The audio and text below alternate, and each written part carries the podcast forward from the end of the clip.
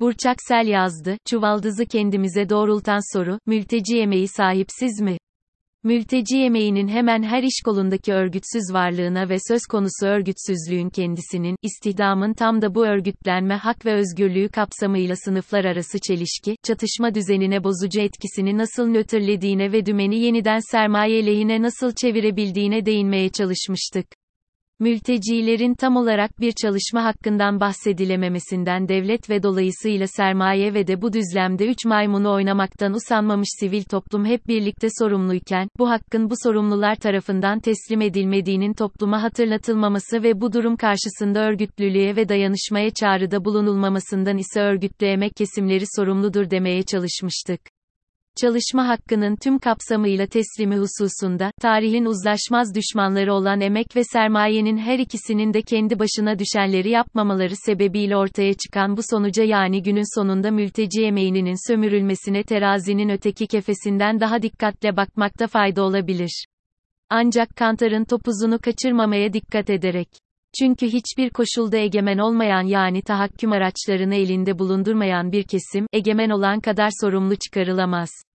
Bu dediğimiz, hep cebimizde taşıyacağımız ve bizim adalet meselesini nereden kurduğumuzu gösteren bir gerçekliğimiz olarak bir kenarda dursun.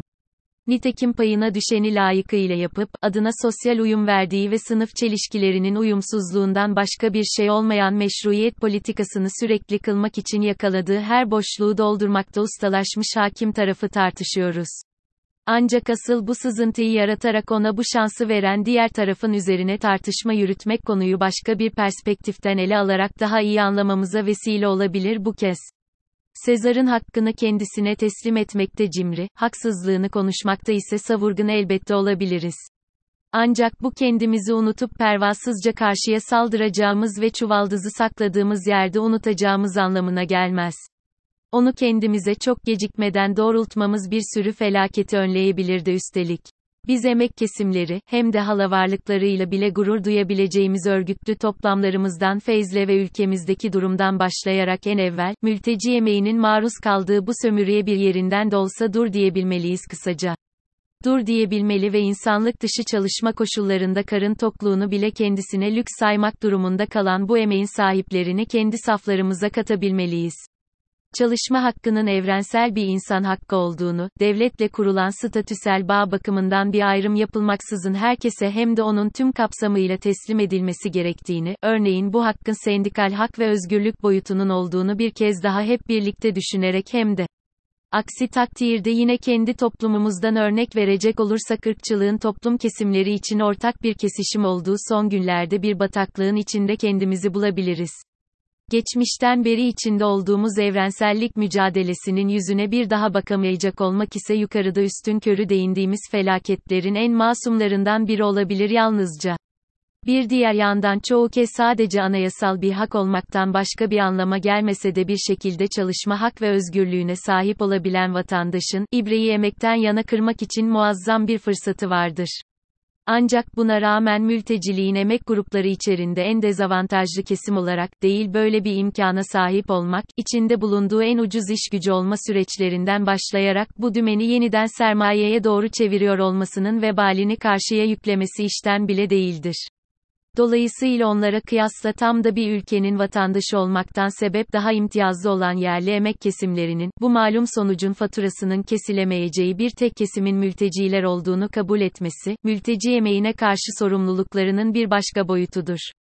Üstelik de mültecileri, sırf vatandaş olmadıkları için emek sömürüsünün en ağır faturasını öderlerken, kendiliğinden direnmemek ya da örgütlenmemekle suçlamak bu sorumluluğun çok açık bir inkarıdır. Maalesef ki inkar sahipsiz bırakılmış bir emeği haksızlığa uğramaktan alıkoyamayacaktır. Nokta. Çalışma hakkının bütün bir emek mücadelesi tarihinde bir milat oluşunun unutulmaması ve bu miladın olduğu yerde saymayıp, büyüyerek devam edebilmesi için, başından beri, teslim edilmediğinde hakkın özünden de bahsedilemeyeceğini savunduğumuz sendikal hak ve özgürlüğünün mülteci emeği için lüzumunun görmezden gelinmesi de örgütlü toplamların bu düzlemdeki sorumluluklarının bir diğer boyutudur. Yerli emeğin, değil çalışma, yaşam hakkının olup olmadığının bile şüphe götürdüğü bir ortamda en az kendisine gördüğü kadar mülteci emeği için de vazgeçilmez bir hak ve özgürlük olarak görmesi gerekmektedir bu hususu. Çünkü örgütlülük, insanların diğer hak ve özgürlüklerinin de bir sığınağı demektir bir yandan. Ve en az diğer hak kategorileri kadar mecburidir ve herkes içindir. Dünyadaki modern kapitalist devletlerin tüm bu çelişkileri içinde mücadele eden emek kesimlerine hele bizim gibi dünyada en çok mülteci nüfusuna sahip bir ülkeninkinden başlayarak, tırnak ucu kadar bile ayrım gözetmeksizin çalışma hakkını tüm kapsamıyla topluma hatırlatması ve bu uğurda mücadele etmesi boynunun borcudur kısacası.